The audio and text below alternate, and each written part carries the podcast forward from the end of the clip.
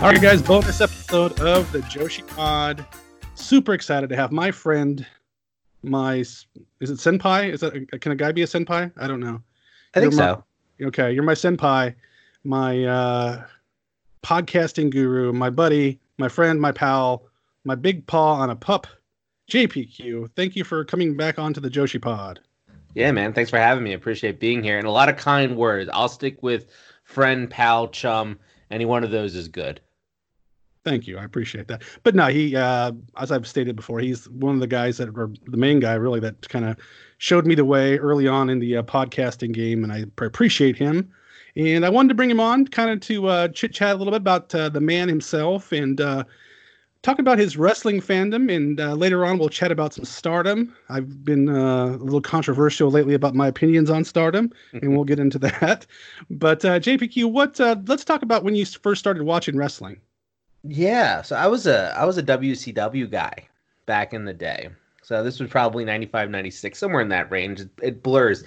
But it was uh it was Rey Mysterio. Now, I had friends that watched, you know, WWF Superstars or you know any of those types of shows early on and I wasn't really I never really gravitated towards me. But once Monday night or uh, uh, Monday Nitro took off and we had like the likes of Rey Mysterio and and Four Horsemen on there it was that I kind of gravitated to that. I think aesthetically, it was a little bit more clear picture. I think there was the, the fireworks and the pyro, and uh, Tony Schiavone going nuts, and it just it, it I gravitated towards that production more than WWF. To me at the time was always very smoky. You know, like they did the they didn't they didn't have the uh, you know the um, a way of clearing the air as well as WCW did. And as a kid, I kind of preferred that cleaner aesthetic when I was watching it, which then led me down the WCW path. So, what part of the country did you grow up in? So I'm right outside Philadelphia. I've lived there my entire life. My grandmother was a big wrestling fan um, out of Baltimore, which is where I was born, but um, spent most of my life outside of uh, Philadelphia. And yeah, like we, you know, we grew up on the ECW and the tape trading and things like that. But prior to all that, like when that was still kind of getting up and running, it was it was WCW on Mondays and and Saturdays at six oh five. What did your did you have conversations with your grandma about wrestling at all? Yeah, well, we actually watched. Um, you know, unfortunate. Uh, the when Owen Hart uh, passed in the ring, we were watching that pay per view. You know, um, that that that was like live for us at her house, and she was just a fan. She she she treated it like stories. You know, she um, you know, she was one where to her it, it might as well be a soap opera that's on at noon. You know, during the weekdays. Yeah, my- that's what my mom was for me. So very, very similar. Got us into into the game. Mm-hmm. So after WCW, like, were you like a super nerd fan? I mean, I say that with the mo- most respect because I'm the super nerd fan myself. Of course. But uh, were you like a super like hardcore buy the magazines, like look everything you could find, do whatever you could? Not really. I was more of a closet fan um, for a very long time. It was uh, my I got into it with my twin brother, and my dad placated to it a lot. There's two of you. Yeah, there's another one. Yeah, we're Oh. fraternal, so he looks nothing like me, and he's not on the social medias or anything. But uh, yeah, I have a twin brother. A revelation here. That's breaking news, but only on the Joshi Pod. so you were a closet fan. So Yeah. When did you come out of the closet? You think? in a sense. Um, man, I probably a couple years ago, like really, and I think really what it was is that I didn't really have anybody, you know, like, you know, growing up, it was, uh, you know, late nineties, early 2000s, like the internet was a thing, but, you know, forums and chat boards and yeah, you're on them, but like, you're not, you know, consistently trying to make a name at that age, you know, you're just kind of on there and you're kind of seeing what the, the old scuttlebutt is. Right. And, um, it was one of those things where so, I, so my, my brother fell off from watching it and my I didn't spend I didn't spend enough time harassing my parents about taking me to things. So it was just kind of like on Mondays and Thursdays at the time. You know, I would just watch Raw and SmackDown accordingly by myself. You know, and it was just one of those things where it was just like that's what John was doing on uh on Mondays and that's what John was doing on uh, Thursdays. And that kind of kept going until through high school and through uh, college. My roommates were into it, you know, but it was just kind of like one of those things where it's like, you know, I had some shirts and I had a little merch and, you know, I had some money, so I would go to independent shows by myself and things like that, and I'd meet people and create a little network. But for the most part, you know, I was kind of like traveling by myself. You know, I was kind of a loner in the game for a very long time until uh, I got on wrestling Twitter a couple years ago, and that's really kind of where you know I I had some things to say because I haven't had been able to talk to anybody about it forever, and from there, you know, I just kind of took off. I'm curious, what what indies did you go watch? So I was a big CZW guy back in the day. So when Zandig was big, uh, well, not that he's not anymore, but you know what I mean. Like mm-hmm. when he was on fire for CZW, I was there a lot. Chikara, um, down in uh, at the Wrestle Factory in, in Philly was another one that I would fancy a lot. And then there would be like these random New Jersey, like up in Asbury Park, you see Ruckus, you know, and uh, or the early days of Amazing Red, you know, and mm-hmm. people like that, you know, up and down. Then I never made it to New York. Never went to New York, and never went down to Baltimore to see Ring of Honor, like down in in in the home of uh, ROH. But you know, as Ring of Honor would come by, I would check them out from time to time. So some pretty decent matches there. But uh, but yeah, I would. My home base was always Chikara and CZW, just because y- you were right there. You know what I mean? Like it's 40 minutes from the house. You know, you can go anytime pretty much and get a standing room only you know, and then you're out, you find yourself outside watching people jump off warehouses, and you're like, holy shit, it's like this is this is something else. So uh, those are my those are my big ones back in the day. Did your perspective on wrestling change after discovering indies? I mean, did you watch WWF the same after seeing independent wrestling? Yeah, so I always kind of looked at it, and I still am this way to this day. Um, they're two completely different things, right? Yes, there's still it's still pro wrestling, um, uh, all these, but there's nuance and there's and there's differences, and it's and it's not the same, right? Like it's like music, right? There's uh, classical and then there's hip hop and then there's rock and roll and then there's alternative you know and and so good so goes down the list well that's how i looked at wrestling so once i started to digest different styles it wasn't like you know well i i prefer this over that so this sucks i'm not going to watch this anymore it was more of like okay well this is one classification of professional wrestling this is different right now granted you got to remember i grew up on southern wrestling and wcw WWF was completely different, and then I had ECW in my backyard. You know mm-hmm. what I mean? So it's like you kind of early on, you know, you'd you'd watch USA, you'd watch TNT, and then you'd watch Public Access at two in the morning, and you're watching New Jack jump off a building, you know, or on, off an awning onto people. You know, you just got a different taste, acquired taste to, to all these different types of styles and, and promotions and unique selling positions of these promotions and all these things. So, you know, by the time the indies came along, I'll tell you this: the energy is probably the most different, right? Like if you're at a Raw or you're at a pay per view for for WWF, like there's this energy that's just electric in the whole. You got 30, 40,000 people, you know, kind of jive in the same way. Well, at an independent show, it's more intimate, right? It's like mm-hmm. this carnal kind of like it's it's a different it's a, there's a tremendous amount of energy and it almost matches that of 40,000 people, but there might only be you know 75 85 people at this event but like everybody's like still focused on the same things and everybody's kind of in it together and it's very like shoulder it's like going to a concert at the old tla uh, standing room only where it's just like you're there to see somebody that hasn't popped off yet and you're in on the secret and that type of energy just it's unparalleled in wrestling outside of the independent scene so who are some of the people you saw before they popped off uh, well, American Dragon. Well, yeah. American Dragon, obviously. You know, uh, Daniel or Bryan Danielson.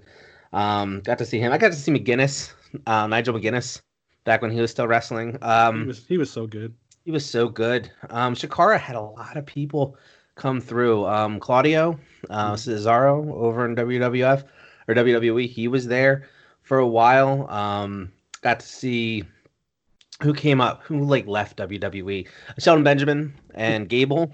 You know, then when they were on the Independents, or not Gable, um, Shelton Benjamin and um, Charlie, Charlie Haas. Haas. Yeah, yeah, when they were on the Independence, that was a lot of fun.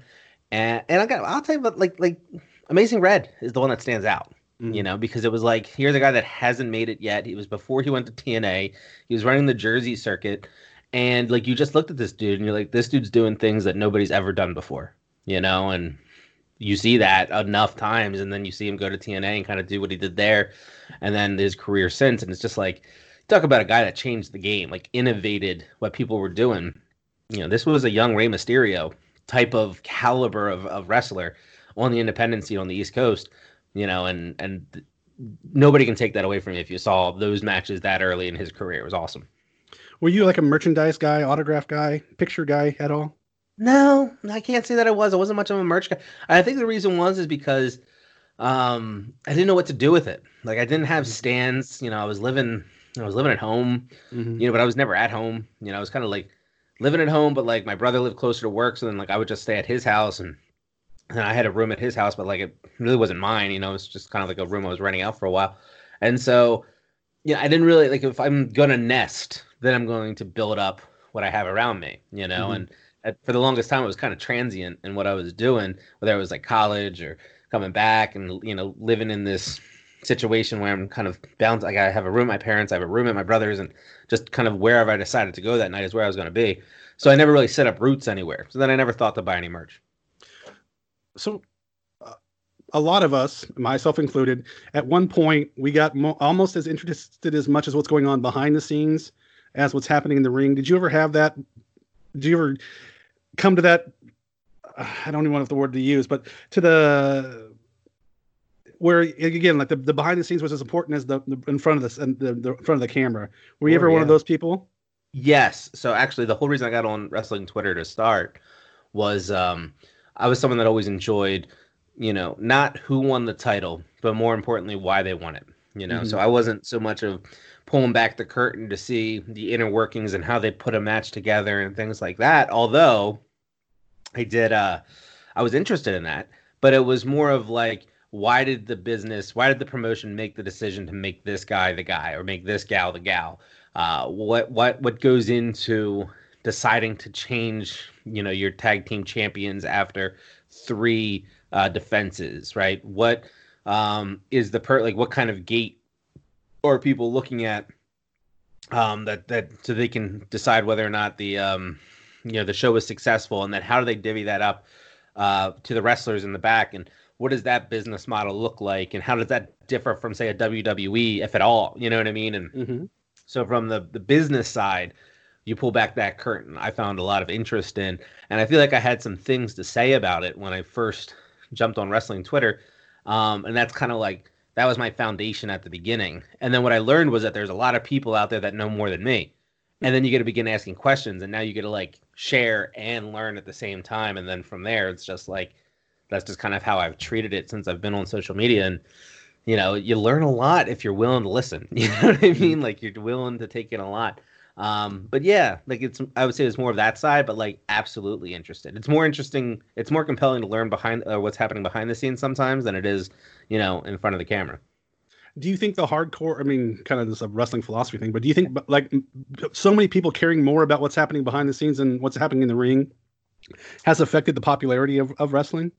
I don't know about the popularity. Um maybe. I just think that i think you know back in the late 90s early 2000s it was lightning in a bottle mm-hmm. i just mm-hmm. really do i just think that for what that generation was at that time with the type of product that was being put out and the fact that there was competition because competition is good. It just culminated in you know these two companies and people watching and it just exploding. Nowadays, you know, I'll put more into streaming services and people not having cable and you know different accessibility to different wrestling. Um, you know, through all these various types. Uh, for the reason why we don't see it as big from like the mainstream side. Mm-hmm. Um, but I would tell you that, you know, it, it, I don't think that the stories are as compelling, like the storytelling aspect. Uh, like, why are we interested in what's happening behind the scenes? It's because what's in front of the camera isn't getting it done anymore. You know what I mean? Mm-hmm. And we live in a society of, you know, we need to know or we like to think we know everything, right? the age of information has made everybody a know it all. And the one thing we learned in grade school was nobody liked that kid who was a know it all so you see these little dust ups and conflicts and things happen, you know, in all these different places, and you just kind of have to sit there and giggle because if you can't ask, you know, I didn't know that. Can you help me understand that better? And you know, then you're going to find yourself in these like measuring contest of I know more than you, and it's like, okay, well, here's what I know. Fill in the gaps for me, and I'll see if it makes sense or not. Were you a Meltzer or Torch guy at all, or anything like that? So I enjoyed Meltzer a lot. I still do, actually. Um, he's to me now now that I'm older, Now he's more of a um, uh, he's more of a character of himself. Like he still mm-hmm. is great. Like don't get me wrong. Like he still is, in my opinion, like he's either he's one and one A with regards to the reporting that he does. I think he he gets it right a hell of a lot more than he gets it wrong, and people just shit on him for the wrong reasons. But um, but he's I think he also plays up the character a little bit. The Dave mm-hmm. Meltzer character, I think um, he plays up. Where back in the day, because it was just a newsletter, there was no name to the face. You know, it seemed a little bit. I'm going to say legitimate. I don't really mean it that way, but it seemed a little bit more. Um, you know, le- it was less personal. It was more information driven, right? Mm-hmm. Uh, Wade Keller, I came into later. The torch, I came into later, and but the one thing I've always liked about Wade is that he seems to be a hustler. You know, you listen to him talk, and like he's one that kind of grinds out, um, you know, stories, and and he's persistent, and and I appreciate that type of hustle from uh, from people trying to get stories. What about some of the modern guys? You, do you like listen to or, or read any of the modern, like the John Pollocks or the Ryan Satins, those kind of people? Yeah. So uh, Satin, no, and that's really there's really no bias there. I just don't. Mm-hmm. Um, I'd be lying if I said I did. I like Pollock. He's over at the Post, right? Yep. Yeah, I like I like him. Um, I like what they. There's another guy over there too. I enjoy as well. Their podcast is very good. I enjoy that. Who? Wait. Um, what's that? Wai Ting. Waiting. You like waiting? Yes. Yeah, yeah, yeah. Yes. Yeah, yeah. Sorry, I missed that. broke up a little bit. I was like, wait, what are you saying? Um, but no, I enjoy them. Um, they're good. Voices of Wrestling can be good. You know, they're a little preachy from time to time, but they got pretty decent information and Fightful. Uh, I'll give a lot of love over to Fightful.com because uh, I know a couple of the guys over there, but you know, again, reporting wise, they're not going to report anything unless they have two sources. And for the most part, you know, I've seen them be wrong once or twice, and they always run the retraction. Um, you know, they do a great job as well. So, how did you get involved in the the podcast game? Mm. Good question. So, I was I'm full of those. I'm full yeah, of those. I know you. I, I listen every week. Jeez. Every Friday on the Joshi Pod. You're asking all these great questions, all these crazy wrestlers. It's amazing. but it but it's true. Um and Jim Valley. Shout out to Jim Valley. Um no, I um so I was I was on wrestling Twitter and found a nice little network of people on the New Japan Pro Wrestling side, and that was cool. And so, kind of harbored, you know, talked to them a lot and things like this. And then there was this guy Wilfred, who is back on Twitter. Welcome back, uh, Wilfred. And you know, he kind of helped. He brought me onto his show. He invited me on. Didn't really know me too well. Uh, I didn't ask. He just offered you know, and that was that was big. That was a big confidence boost, and you know, he trusted my opinion to be able to bring substance, and he brought me on for this neat little different type of podcasting he was doing. It was like a half battle of the sexes, but it was all opinion based and it wasn't against one another. It was just two different viewing points and two different episodes, uh, men on one, uh, women on the other. And so that was really interesting. And then he brought me on a couple other times. And then from there, you know, with the people that I knew, plus Wilfred and his network of people, I was getting a lot of feedback to say like, John, you should just jump into this. You know what I mean? And okay, well, I had a concept and I knew what I liked and I knew what I knew where I think I could be a little bit different. Um, but really, more than any of that, I'm a I'm a talker. You know, I can just get on and I can go for 45 minutes solo without even thinking about it, you know. And the first couple episodes of NPA were a little rough, you know. If you go back, there's a lot of umming and eyeing and and breaks and like hardcore like goofy editing and things like that of just trying to make it sound professional and all this. Sounds like the Joshi Pod. I know, right? but you find your swing after a while, and then um, They're looking know, for mine. Yeah, right. No, you got you're there. You got that. You jump on, you do your whole thing. You sound great.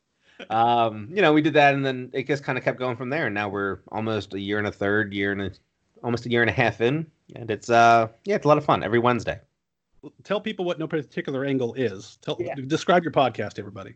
Right. So it's a show about you know whatever I'm watching at the time. Right. I like compelling wrestling. Uh, I enjoy um, you know checking out things that that are that can be different. You know, but then can be something that you're completely used to watching. And so every week on NPA, the goal is to talk about something in wrestling from from the week prior or a theme or a storyline or a promotion or a wrestler or a topic, anything.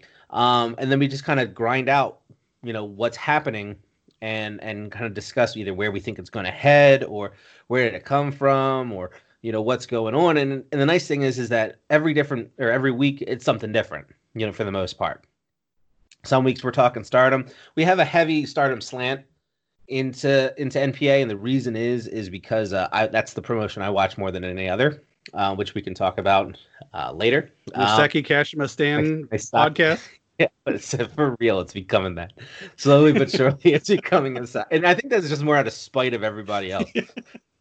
I think it's when it's happening. Um, but yeah, it's it's essentially becoming a Saki Kashima Stan podcast. Uh, but yeah, so but we talk about all these different things, and right now it's a lot of stardom.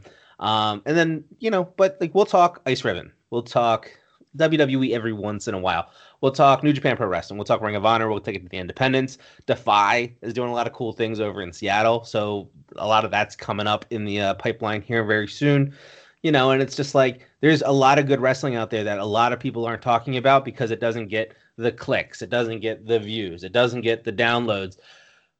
But you're missing out if you're not trying to take in, you know, everything. You know, you can eat the same thing every day and feel satiated, but man, there's a there's a world of flavors out there. You know, you just got to jump in and try something new every once in a while, and that's what NPA tries to do. Who are some of your friends or colleagues that you have on with you sometimes?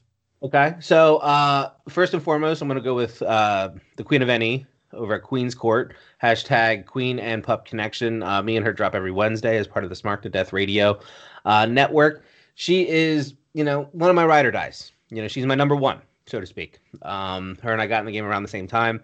Um, we play well off each other. We have a simulcast coming up this week, and you know, we just we vibe very, very well. We're friends, not just on the internet, but we're friends in real life. Uh, I get along with her husband. She gets along with my wife. You know, there's a great dynamic there. Uh, we've been to a couple shows together in New York. Saw New Japan two, three times in the last two years. So um, she's a lot of fun. Um, obviously, Joshi Pod. Hey, Eric. You know, you come pretty regularly now to NPA. That guy's is, that guy's wonderful. I, I love him. He's always he's always smiling when he talks. He's always in a good mood. Ohayou gozaimasu. Uh, Konnichiwa. and then we got uh, JD over at the Red Leaf Retrocast. Uh, obviously, you know, good wrestling guy. around the world every Good guy, weeks. knowledgeable guy, yeah. Very knowledgeable guy, Prime Minister. Um, we got Jay over in Australia from the Smack It Down Pod. He comes on to talk Joshi.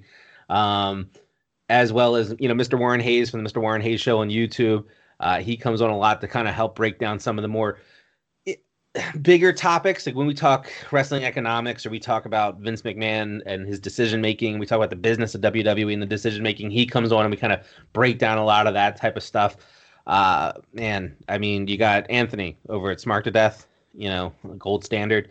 Uh, he he comes on a bunch and and talks independent wrestling with me. I've got you know people for GCW that come on a lot too. It's it's a lot of fun, you know. And you know what it is? It's just fans at the end of the day that are enjoying Tiff over at the All Elite Pod. If we're talking AEW, she finds herself on a lot. Uh, talking well, a lot of independence from her too. You know, she watches all the independents. She's going to all those ten dollar shows. Uh, it's a lot of fun with her. So yeah, it's a nice little network of people. I'm missing people, obviously Josh and Mags, you know, and and Conrad and you know Headlock Talk and all those people as well. But you know there's it's a good community of podcasters if you're interested in getting into wrestling podcast there really is a, a network of people out there to help you uh, if you're just willing to you know muster up the energy to ask and i can attest to that okay my favorite episode let's talk about my favorite episode of yours recently when mm-hmm. you had Car- karl fredericks on from uh, yeah. new japan that was pretty good, great get Crazy. you know to speak with him but uh, talk about how that that came about yeah, so I got I got to throw some love towards Wilfred for that. Um, Wilfred, we him and I were doing a New Japan show um, before before he left Twitter uh, for a little while, and it was called Yamabushi Cast. And we he reached out to to Spicy Carl and called him Spicy Carl, and it was like, hey, you're Spicy Carl. You just won the New Japan Cup. You know, you want to come on the show and talk about it? You know, give us a holler. And he responded. Not only did he respond saying, "Yeah, I'd love to," but then he also made his name Spicy Carl on his Twitter for a while. Um, then Wilfred left. So then I hit him up and said, "Okay, well, Yamabushi Cast isn't really a thing right now. However, you know, you're always welcome on NPA." Well, he it took him six months before he saw that. Um, and when he did, he reached back out to me, and he goes, and that was in December. He reached out to me I guess it was three months, reached out to me in, in March and said, Hey man, just seeing this now, but I'm down. And I said, All right, sweet. Let's put it together. And we put it together. Super nice guy. Jumped right on, jumped right into it. Um, what I like about him is that he's he's really into like when he was talking about working with Shibata, which just right there, it's worth its weight in gold, you know, for people that are New Japan fans. But he's talking about working with Shibata and and these quick explosive movements where you know it's it's not just about learning grappling moves and, and wrestling moves but it's really understanding mixed martial arts as a whole. To be able to put on a performance that's believable to the people in the ring you know or to people watching in ring it's like and and man you think about what shibata was with his kicks and the way he kind of sold and his camera work where he always knew where the camera was and he'd snap his head and stare at it and all these different little nuances that shibata had. I mean he was the wrestler for a reason it's like to know that he's imparting that not just on new you know potential new japan talent in the future but then to do it in in america stateside. It's like how can you not be excited for the la dojo and everything they're doing over there? And he was able to get into that and that was really exciting.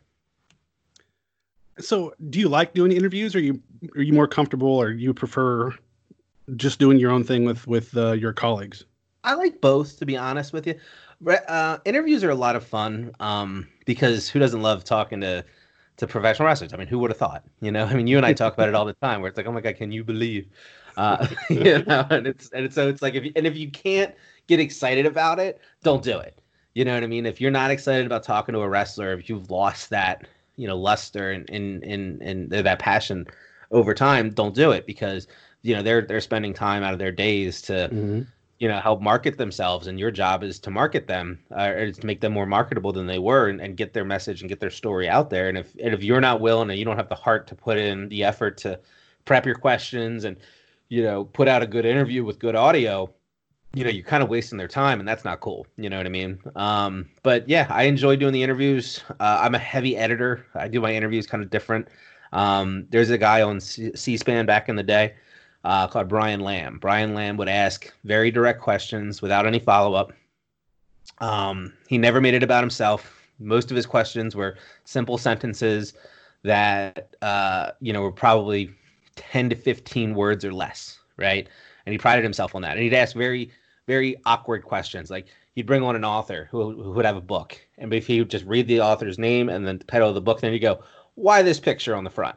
And he would just let the guy go and he would just and then he would just let the guy talk. So mm. when I do interviews, I try to follow the same suit where nobody's there to listen to me.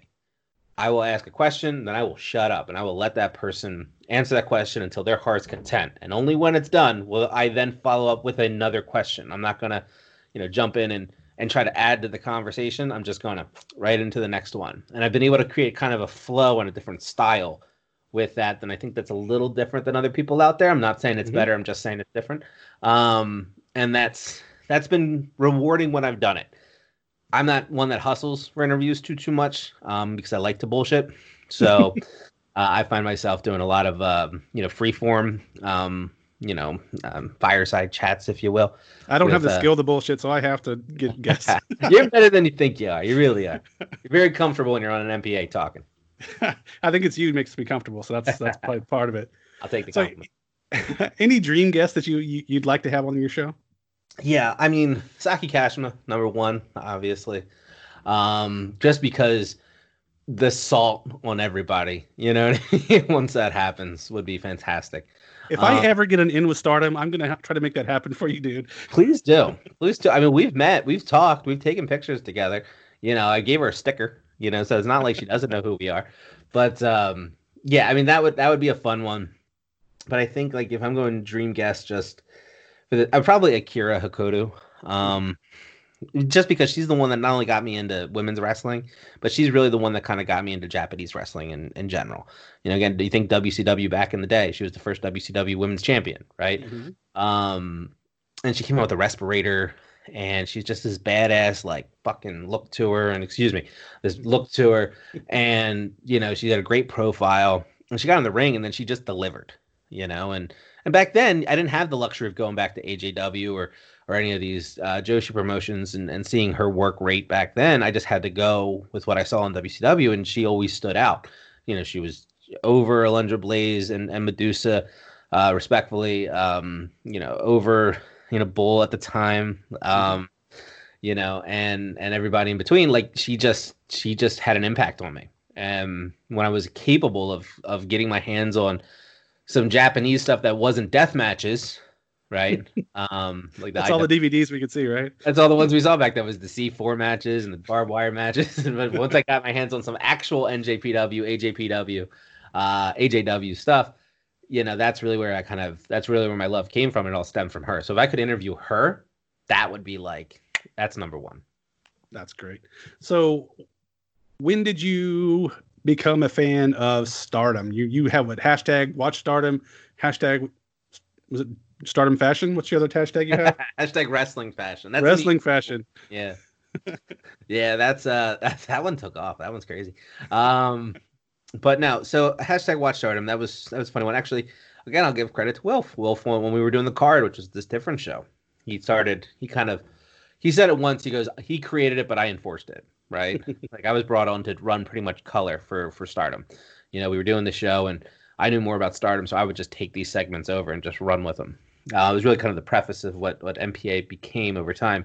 And you know, but it was always this hashtag watch stardom thing. And then I just kind of became the hashtag watch stardom guy. So I just kind of run with it. But um, anybody, please, everybody use it. You know what I mean? Get the word out about stardom because there's a lot of people out there that don't watch it. And it's crazy because it's the greatest women's promotion going right now, um, current day. So, which you and I most popular, most popular. Most popular. I would say most consistent too. Their 2019 was a pretty. We'll get into it. We'll get into it. But um, but yeah. So I probably started watching yeah, somewhere around 2012, 2013, right when it's in its right in its inception. Um, I had a couple buddies over there who were working as English uh, teachers. They were sending me back some tapes and things like that, and then they got on YouTube. And I want to say that was 2014. I could be wrong on that. My years are always screwy.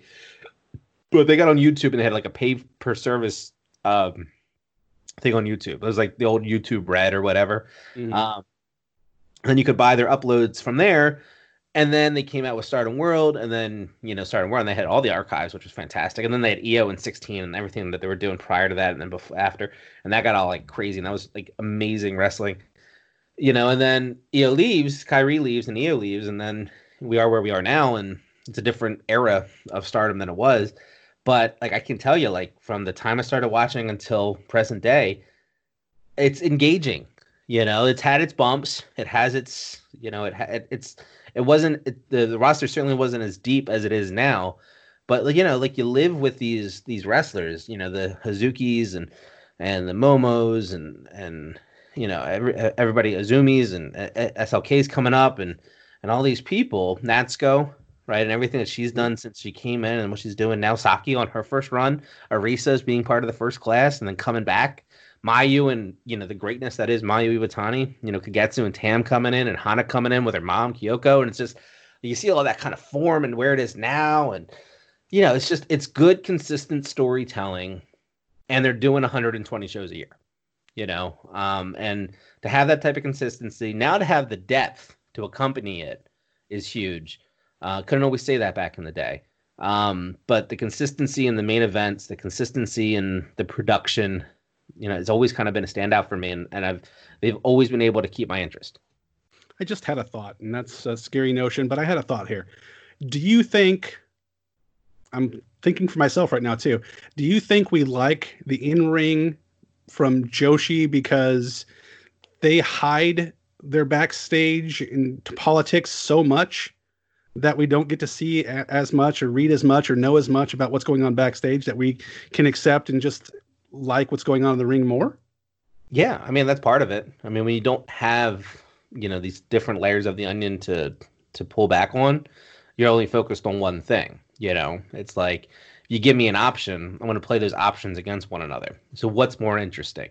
Is it Baron Corbin on Monday nights in my on my television screen? You say Giulia? We're gonna get there. Oh, oh. Uh, actually, I have. I've actually thought of different analogies for those when we get that. So I, I came prepared. Um, but you know, is it interesting to see King Corbin do his shtick for the 90th time on Monday Night Raw, or is it more interesting to look behind the scenes and and again the accessibility that you have too right because it's not just what's happening behind the scenes but then it's also the social media these people their histories where they come from you know their back runs their interests their hobbies and then looking at that and say okay well i want to get to know this person on a on a deeper level right um yeah you know like it can take you away from the in-ring product it can take you away from what you're seeing Joshi, on the other hand, uh, especially stateside the way we are, and being limited, being accessible, but li- being limited in what we're accessible to, you know, you, you can only take everything on the face value. So if the face value is good and you feel like you're getting a good bang for your buck or you're getting that satiation that you get as a wrestling fan from watching good wrestling, well, then you're not going to ask a lot of questions, right? And and Stardom certainly does benefit from that, and a lot of the wrestling promotions out there do. So one of my more popular episodes, I mean, I it, we can kind of show like what people's American people or Western people's philosophy is. One of my most popular shows was Alex Gracia talking about Kagetsu. Mm-hmm. You know, Alex Gracia is not the most popular person I've had on my podcast. You know, she I, I love her. She's great. She's going to be great. Yeah. But she heard just talking about Kagetsu was probably my third or fourth most popular podcast I ever had. So yeah, I think it kind of just shows what, even though we we we don't get it, that little little tiny bit we do get, people want it. You know, people even even in Joshi. Yeah, I mean, I'll tell you, I wanted when when she came on uh, on on NPA. It was I want to know everything. You know, I mean? like I, tell me everything. And some of it we recorded, some of it we didn't. But it was like I had more questions for her than I've had for anybody. And she's only been in the game now for 18 months, maybe two years at this point. But you know, yeah, like the reason that people are interested in Kagetsu and and everything. And you did a great job with that interview, by the way.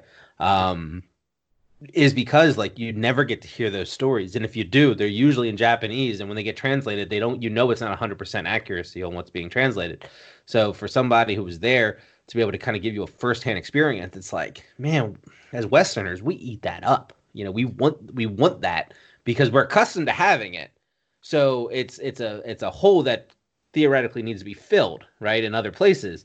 But then more importantly than that, it's like, you know, like think about the aura that that if you're a Kagetsu fan, you know, and everything that she meant, you know, in, in stardom and, and in the Joshi scene in general through her tenure uh, wrestling. You know, she's you know, she's she's a benchmark for a lot of people that that hope to get to her level one day, then be as consistent at it or be as consistent um, when they get there as she has been. Not to mention head trainer and, and all the other things. So for somebody who's brand new coming in to be able to kind of tell about her experiences working underneath of her training with her you know and everything else it's it's invaluable right and that's why you know great prep work by you for asking those types of questions but then more importantly you know it's like you got it out there to the people and and that's that's great well it's not this is not about me i'm just kind of t- just talking about no but i'm saying like yeah it's it, it takes people asking and then getting it out and then promoting it for other people to gravitate towards it. You know what I mean? Like, and so by you doing that, it now allowed those fans who were, you know, in a sense, like hungry or thirsty for that to get that information. And, you know, you were able to facilitate that. And that's huge. The Joshi promotions, what I'm experiencing, and, and maybe they're right, you know, but by based on what, kind of what we talked about before, they're very protective. They don't want some of the companies don't want their people to be interviewed by people like you and I Right.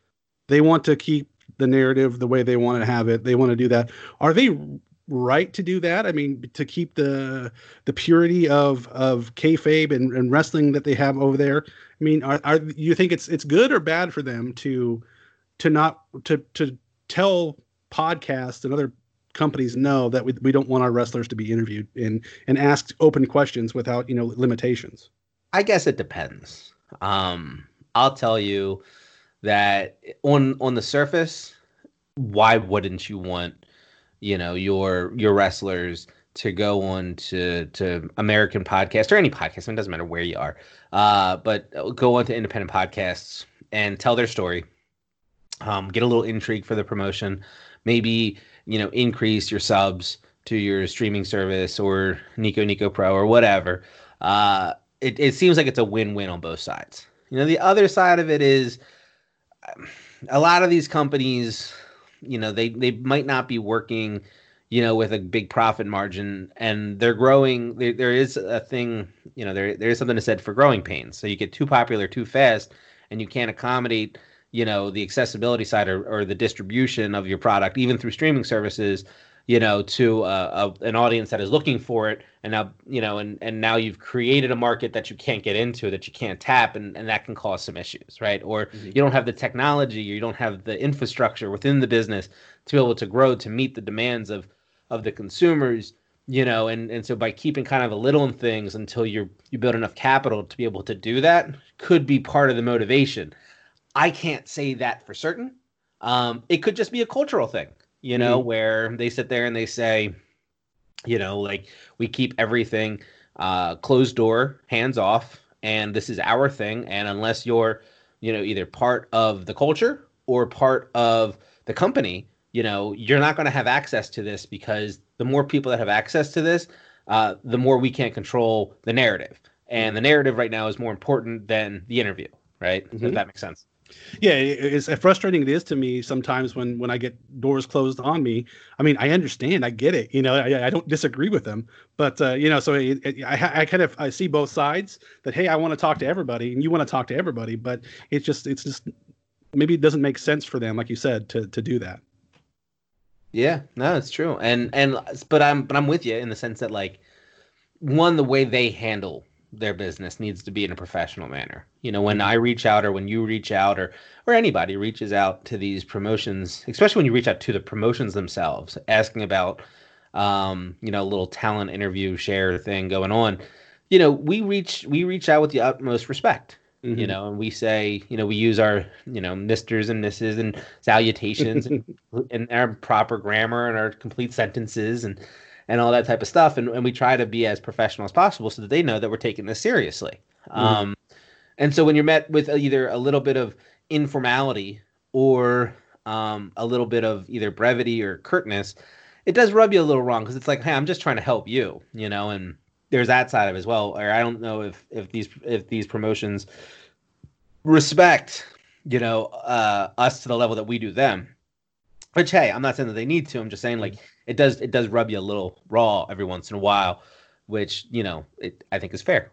So you're not making a million dollars every week on your podcast? yeah, I'm if I'm close a couple times. I really have no. For profit podcasting really isn't my bag right now. so that that's mine too. You know, we we I don't I've not made a penny off my podcast, and mm in you know in I've spent way more on my podcast than I'll ever ever make it. I, I think to this point, you know, but right. it, it's just you know it's it's uh, I I guess getting them to understand maybe that this is a a, a passion project for guys like us. Uh, yeah. Uh, sometimes it's uh maybe it's hard to translate to them. They don't they don't get it if we're doing it for free. Why are we doing it? Maybe like you said, maybe it's a cultural thing. It could be. I mean, I haven't been over there, so I don't want to speculate either way. Uh, but I've been told a couple times by a couple different promotions, um, you know, that uh, getting your foot in the door is going to be difficult, you know. Mm-hmm. So keep at it, but don't expect, you know. And I was like, okay, well, what's the timeline, you know? And they're like, years. You know, you just got to keep knocking on the door. And I'm just like, okay, well, we'll see. uh, but you know, but again, I I've fallen into a couple fortunate positions to where I was talking to people pro- I probably shouldn't have been talking to, uh, that I thought maybe was an in, and they were just like, oh no, you're a cool guy. Like we can we can chat, but this door is way closed. And I'm just like, oh, okay. Well, I appreciate the transparency. so let's talk about the current the current state of let's talk just stardom. Let's not talk about anybody else. Let's talk let's talk stardom you and i. You're you're mr watch stardom so let's uh right. hashtag watch stardom. Let's uh let's talk about stardom. What do you think about the uh, current product uh up to the uh, the pause button that got hit? Yeah. So i mean i think they had a lot of momentum. They, they had a lot of stories in place. Um where I, I think a lot of their issues that they have, and I don't, issues probably too strong. I think a lot of their question marks with regards to their storylines are all injury related. Number one, I think a lot of it stems back uh, to the five star last year.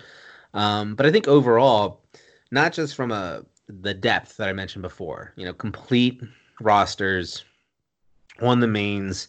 Uh, you know, every faction is covered, and they do a great job with it um, and the consistency in the 120 show. You go back and you watch 2019 as a whole, and I'd be hard pressed to say that there's like one bad show on there. Like there's some shows that aren't that like aren't as good as other shows, sure. You know, and there's some fun shows and filler shows and weekend Sunday afternoon shows and things like that. But you know, you go back and you watch, and it's good, consistent wrestling day in day out.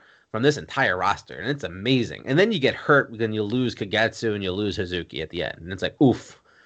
That's a stinger, right? Because you had your next up and comer in Oedo Tai, your heir apparent, and then you had your leader of Oedo Tai and your head trainer, both balanced at the end of the year. Okay, um, and I get that it wasn't exactly the end of the year, but you know what I mean. Mhm. Um, so you lose them. You lose Utami during the five star. You lose Jungle during the five star. Uh, so now you have Konami and and Hana. Um, you know, Konami all all tournaments, finding yourself another final, and everything that's happening there. Uh, your five star champion doesn't go on to win the title, and Hana was really hot at the time, and so you can make the case there. But then they bring in Giulia, and they brought her in in a confusing way, controversial way, but a confusing way. Um, and so then there's your program leading into year end, you know, and now how are you going to get the title off B? And then you decide to put it on Mayu, which is a great decision now that you got the Bushiroad acquisition that happens. And so there's a, this tremendous amount of momentum, right, for for Stardom going into uh, 2020. And I think they were succeeding at the beginning of it. We had a nice heel turn from Saki Kashima um, that put her in a position to join Oedo Tai. We were able to thin out stars, which I think was big. Uh, we had a new faction in Donna Del Mondo uh, fortify over the course of the first two months of the year.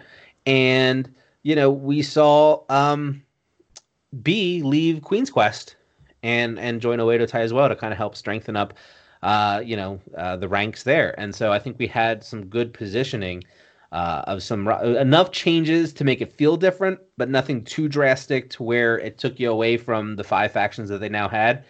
And then coronavirus happened, right? and then everything just shuts down. Um, and then you learn Arisa's probably injured, right? And that she might not come back. And I don't want to speculate on that because nobody's actually directly come out and said that, but man, it's looking that way. It really is. It's, I, I can't. I don't know if it's Sickness, I'm injury, illness, whatever. I don't know what it is, you know? yeah, she just hasn't been around. She's not on the Zoom calls. She's not being marketed through Stardom. Really, not too much. Um, she's doing a lot of stuff with her band, so she's out and about, like she's doing things. Um, Is it possible she's just not happy with Stardom? no, I don't think that's it. I don't think that's it because she's being pushed to the moon right now. I mean, you and I were talking about it. Remember in the the review show for Mhm. uh, how like it was one in one A. She was positioned like nobody was going to touch her. You know what I mean? Like she could go all the way to 2020 um or December 2020 with the white belt and and win the red belt. You know what I mean? Like we saw a pathway where that could happen. Mhm. So it's I don't know. I don't know. I mean, there's no information on it either. So it's this could all just be like heard like there. I'll just yeah do your band thing because you're going full throttle when you come back. It could be that easy. Mhm. You know, it could go either way. But uh, I don't know. I got a bad feeling about it. Um, Saki Kashima's momentum just completely derailed. You know, she has that great heel turn, and that was executed very well, mind you. Um, on on Mayu, then she gets the main event of the No People Gate, which just adds to the trolls out there like JD saying the only time she's going to main event is when nobody's in the building. Uh, and Just prove, just prove she can't draw. right? prove she can't draw, and so that's you know disheartening as hell. And but she goes out there and puts on a fine match. But now she finds herself like she's still ranked. You know, Should she? Should she have won? yeah, she should have won. She should have found a cheekish way to win because that's what Oedo Tai does. You I, know? I agree. I think she should have won as well. She should have won. Like it's crazy that, and I'm so surprised she didn't because one, like it took all the power out of me talking. Uh, but two, man, like, are you talking? If she would have beat Mayu prior to like right when COVID happened, it's like the type of chatter that I would have on my side against the likes of Jay and JD and yourself and everybody else out there uh, would been fantastic. It would have been great. It would have been a great six weeks, all things considered, right? Um, but yeah. So anyway, I think they're doing well. Um, obviously, they're leading the pack. The Bushiroad thing's there. I think the Bush. The interesting thing about the Bushiroad thing is that you're starting to see that a lot of their decision making isn't their decision making anymore. And this might be the first real time. Now, granted, you know, unprecedented circumstances, but we're starting to see that. You know, as as much as I'd like to put a lot of these decisions that they're making on Rossy, I don't think it is. I think it's Bushiroad sitting there saying, you're not doing this or we're going to pull back on this or we're going to hold back on this because you know we now own you and we're starting to see that and i think that's that it certainly is a different vibe than last year when it was strictly owned by rossy So I'm adamantly against Giulia's push to the top right now. mm-hmm. I, I think it's un. I don't think she is talented enough to be where she's at. I compared her to Baron Corbin on Twitter, yep. which some people agreed with, some people didn't agree with. Right. So, what what do you think about the push for somebody like her, who's an outsider, who's not as gifted in ring? I, I don't even know if she has the the charisma of some other people as well. You know, in in the company. Just her push and what it, what it means to like the future of of Stardom. Yeah, so correlating what Giulia is in the future of Stardom, I don't know if I can do that because um, I don't see a correlation between the two. I see her as an asset. I see her as a hot commodity. I see her as somebody that can um, go in there and and print some money, right, and be a star. And she's got star power. Um, she's got she's got money behind her, and you have money. They're going to put you in a position to succeed. I also think that they're leading into the controversy. You know, her coming over you know, and then the way it happened, you know, yeah, it probably wasn't the best business practices by Rossy, but now Bushiroad owns that, and now they got to kind of have to figure out a way to make that work for him. Okay, well, this is the way you do it, right? And you kind of lean into her a little bit. You make her a faction leader. You put her in a program with Hana. You put some muscle behind her so that she doesn't have to be the one that carries the wrestling acumen of of the of the group, you know, and and she can just kind of be the figurehead. And now you push her to the top, right? It's a lot like it, I so you you said she's Baron Corbin, right? Mm-hmm. Um, I always said she was Thuganomics John Cena, you know, and like you got to remember that John Cena that mm-hmm. that it was right after the the aggression, uh, ruthless aggression, John Cena, where he almost got fired, and then he became the heel Thuganomics. Not before he got over, but that beginning where he was getting booed everywhere, and he's doing he's wearing the you know the opposite uh, the the rival jersey of of whatever town he's in, and he's going out there and doing the schmarmy type of raps that are really bad at the beginning and and all that type of stuff. And but so he was, but but his wrestling was garbage, right? But mm-hmm. slowly but surely, every week he was out there, people were starting to like him a little bit more, and people were buying into his disses, which were ridiculous, by the way. Uh, they were buying into that a little bit more, and and just gradually and organically over time, you know, he was built into something bigger than he was that ultimately culminated at WrestleMania, where he won his first U.S. title against Big Show, and, and then he, you know, blast off from there. I see the same in Giulia. I think Giulia right now is a figurehead of a very dominant faction in which, where she is more of the rough and tumble, you know, likes to do a lot of things outside of the ring because in the ring she's a little bit compromised by having someone like Maika who can just kind of bury somebody with with submissions and kicks and strikes, and then you have Syuri, who really is your worker of that group. Um, be able to come in there and kind of put in the time, right? She's like the Utami, if you will. She kind of comes in. Hashtag Joshi Wrestling Dance Off. Hashtag Syuri, Syuri Smile. That's right. It's true though. She is killing it on that side. Um, it's her and SLK all day. Oh. Um, but yes, she's got that type of vibe to her. And the thing I think that hurt her the most was somebody like you is they went away for a while, and now she's she hasn't been able to have enough time to kind of build the type of character she's going to be. She's only been wrestling for like I, I, you can count it as like two years now. I mean, I think she was a year in when she was an ice ribbon, um, and then she came over. So I, I can't imagine she, if she's hit the two year mark, she she's just hit it, or like she did a year somewhere and then came in. Anyway, no more than three years, uh, and she's in there with people that have been wrestling for five, six, seven, eight years you know, she's not as technically inclined. Um, she doesn't work the crowd very well. You know, she's a bruiser. She's a brawler. She goes in there and she's intense. Um, it works when you're with Hana. It doesn't work when you're with Jungle, right? She's not big enough. She's not stoutly enough for, for that type of dynamic to work. So you need the help of everybody else. If she can if she if her character can come along, and that's what I was waiting for, is her character going to evolve now that Donna Del Mondo, now that she won Cinderella and that we're going to move forward, time will tell. But because we're kind of left with this uh, incomplete character, and we know she has the Cinderella, and we know that if if all this, you know, stuff with Arisa might happen, that she just wins the white belt. Well, it's not going to be as compelling because we're not invested in her yet, and she really needs, to your point, she needs to be able to get us invested as fans into her as a person, as a personality and her character and really define who her character is. And then I think you'll get off her back. Until then, though, like, I don't know if I'd say Baron Corbin because Baron Corbin knows exactly who he is, right? And he's a swarmy prick on purpose. But you know, she's incomplete and she's pretty high up there. And if that rubs you the wrong way, yeah, I could understand that. Yeah, in your comparison to Cena, I mean, you talked about it being organic and over time. This wasn't organic. This wasn't over that much time. I mean, she was in, she wrestled in the Tokyo Dome this year for Stardom. Yeah, well, I mean, yeah, but that was a showcase. You can't hold that against her. That's like, it's like Tam and my well, it's like but Tam it kind of tells, but it kind of tells me, you know, if, if, the other people you have on your roster that you're willing to put her out there as your representative of your company, it tells me uh, work rate companies getting away from being a work rate company. Yeah, sure.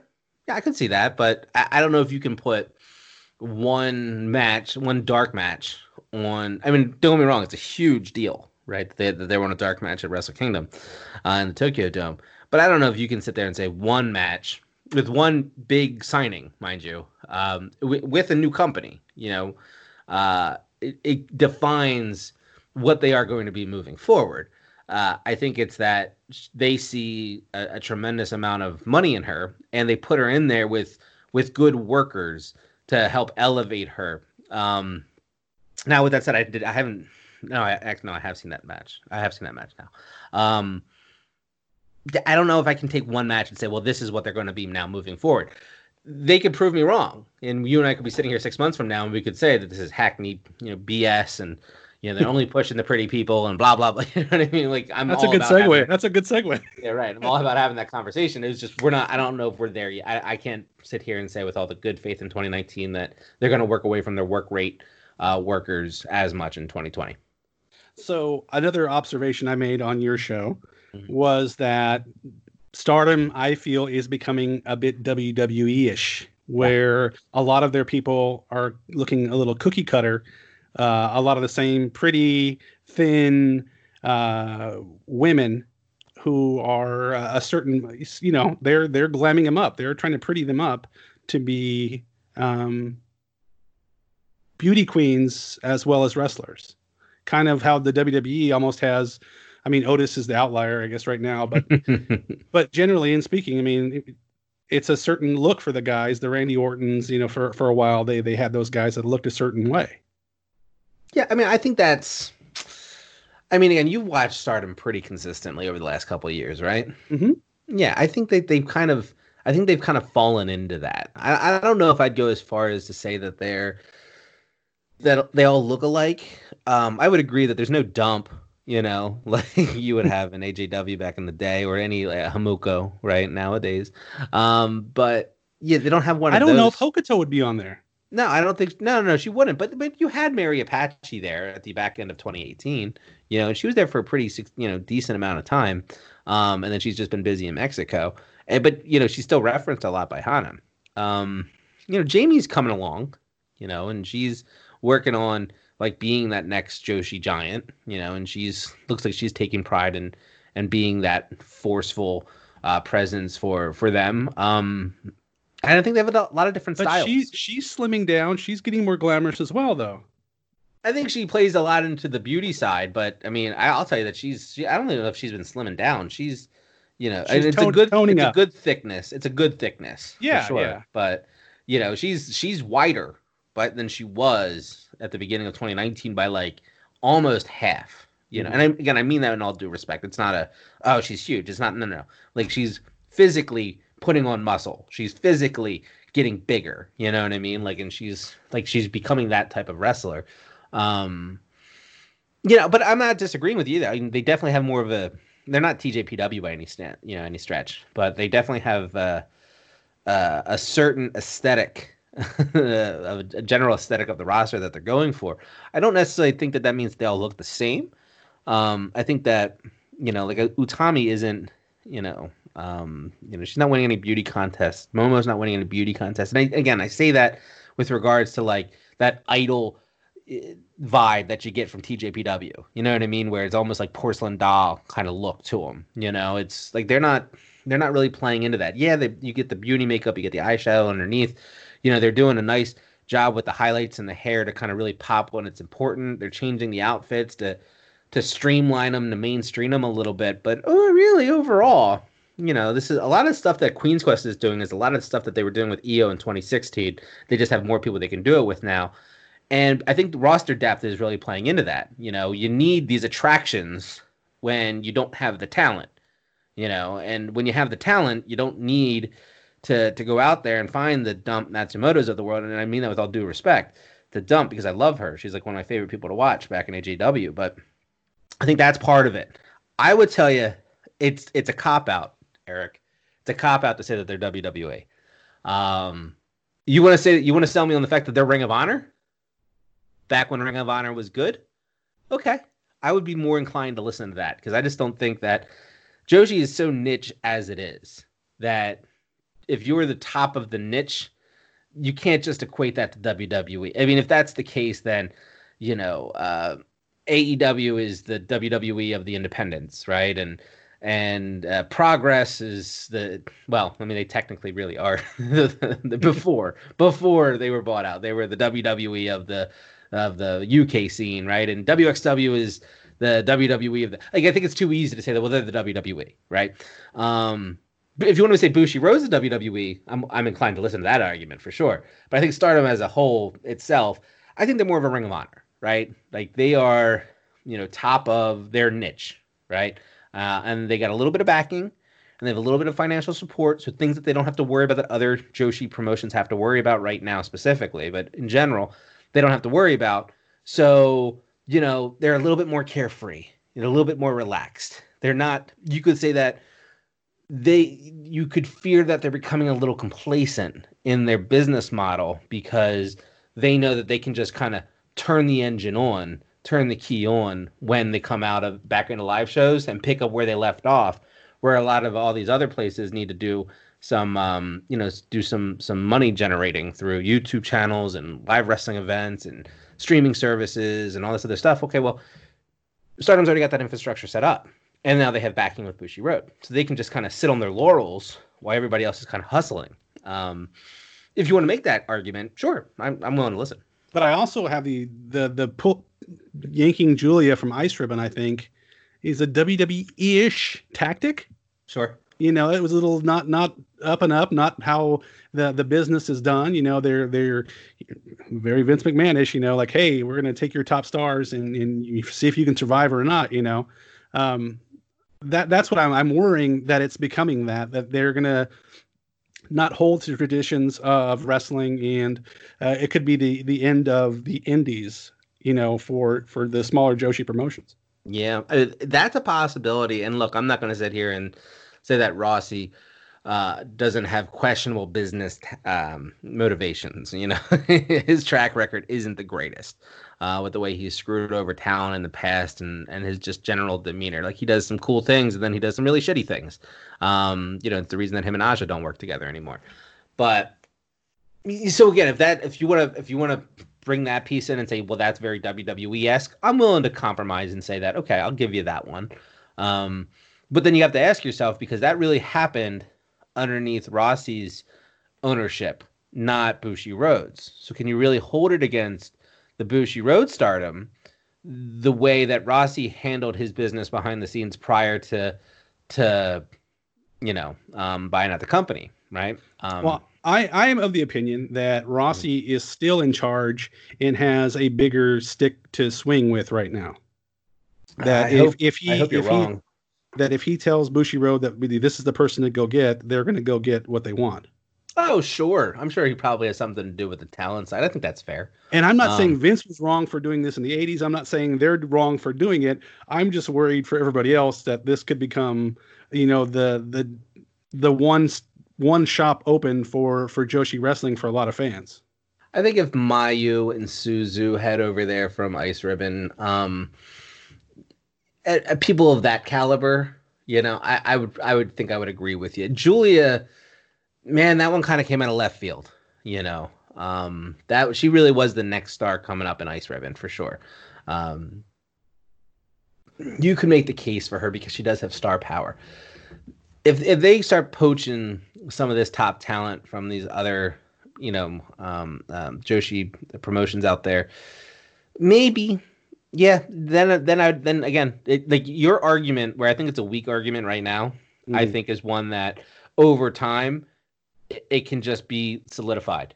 You know what I mean? Like I think it's one that can gain traction the deeper into this we go. See here, I'm an old man, so I was around like in the '80s and saw right. this this stuff happening, and I and I just see the same the same thing happening again. That's that's where my perspective is coming from. It's sure. You know, I grew up in the '80s. I watched you know Georgia Championship Wrestling, and I watched all that kind of good stuff. I watched AWA. I watched all that kind of good stuff, and I said, oh, they did this. Huh, that sounds familiar. They did this. That sounds familiar. That's where my worry is that you know because I love Joshi, I want more than one Joshi promotion to to survive and and be successful. That I'm just a little little worried right now.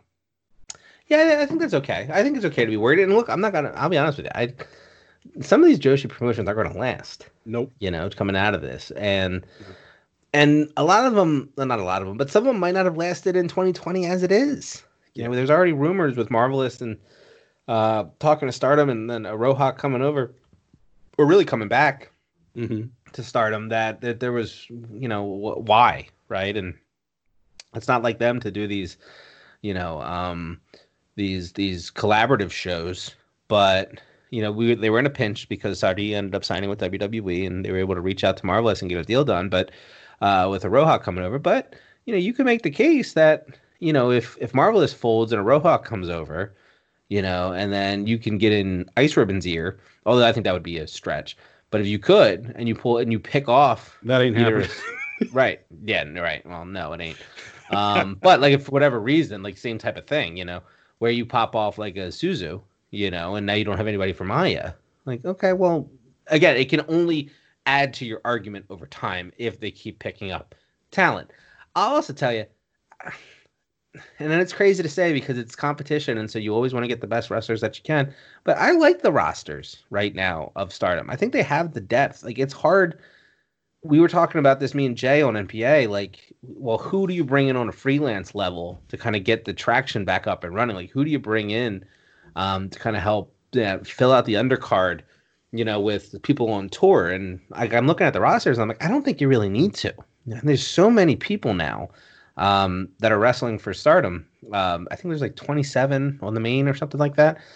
It, you don't need to bring in like the Leyla Hirsch's anymore or the the Bobbi Tylers. Like they're going to, obviously. Um, you know, but you know, you look at it and you say like, I, I need I need Azumi to kind of take that next step. I need SLK to finally move her way up and graduate to the, the main event roster. We, what are they going to be doing with Saya Kamitani? What are they doing with Saya Iida right now?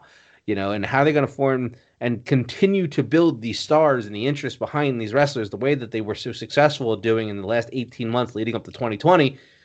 You have a new crop and you have a lot of these little younger wrestlers that you need to start getting up and running. What the hell are you going to do with Isuki? You know what I mean? Like uh, Hoshino has nothing going for her at all, except that she's won like a match. And so, what what does her progression look like? And you have all these like little, you know, little ways to fortify some of the back ends of these factions. Why bring people in? You know. Now we know the answer. It's because you want to kill everybody else and you want to own more of the market share, obviously. Yeah. Why can't Ricochet get on TV? Why can't Apollo Crews get on TV? True. Yeah. Well, yeah, but I'm not saying like you need to do. I don't. I mean, Gensaki just got to the mid card for God's sakes. I'm not looking for these these women to move up that much, but you know, a little personality and, and getting Kamitani and, and gear that looks like she's part of Queen's Quest would be nice. All right, JPQ, I appreciate your time. Tell us again where we can find you on social media. Yeah, so I'm at Big Paws on a Pup on Twitter as well as at NPA Podcast uh, every Wednesday, no particular angle, uh, on any podcast, um, you know, um, the service that you listen to. Where'd Big Big Paws on a Pup come from? So, if you were you ever watched The Wire? No. What? Dude, we, we could have a whole conversation about stuff I've not watched. Okay, well, if you ever get in the mood to watch the best television show of all time, and I'm not even like saying that, like that's a legitimate thing. Um, in The Wire, there's there's a guy named Bodie, and Bodie's uh, you know he's a he's a corner guy, and he gets propositioned by two other dealers or the the heavy of of a, of Marlon's gang, and Eddie pretty much shrugs them off, and as they're walking away, they call him Big Paws on a Pup. And I took that I took that name from there, so that's where that comes from. Nice, nice, nice. Well, again, brother, I appreciate you so much. Uh, thank you so much for being on the Joshi Pod, and everybody follow him on Twitter uh, listen to his podcast. he's so good about uh, talking about not just Stardom, talking about all wrestling. And uh, yeah, give him a follow, give him a listen, and uh, he's one of the good guys out there. So let's support him. Appreciate it, man. And if hey, listen to the Joshi Pod. I love this. I love this podcast. Thank you, brother.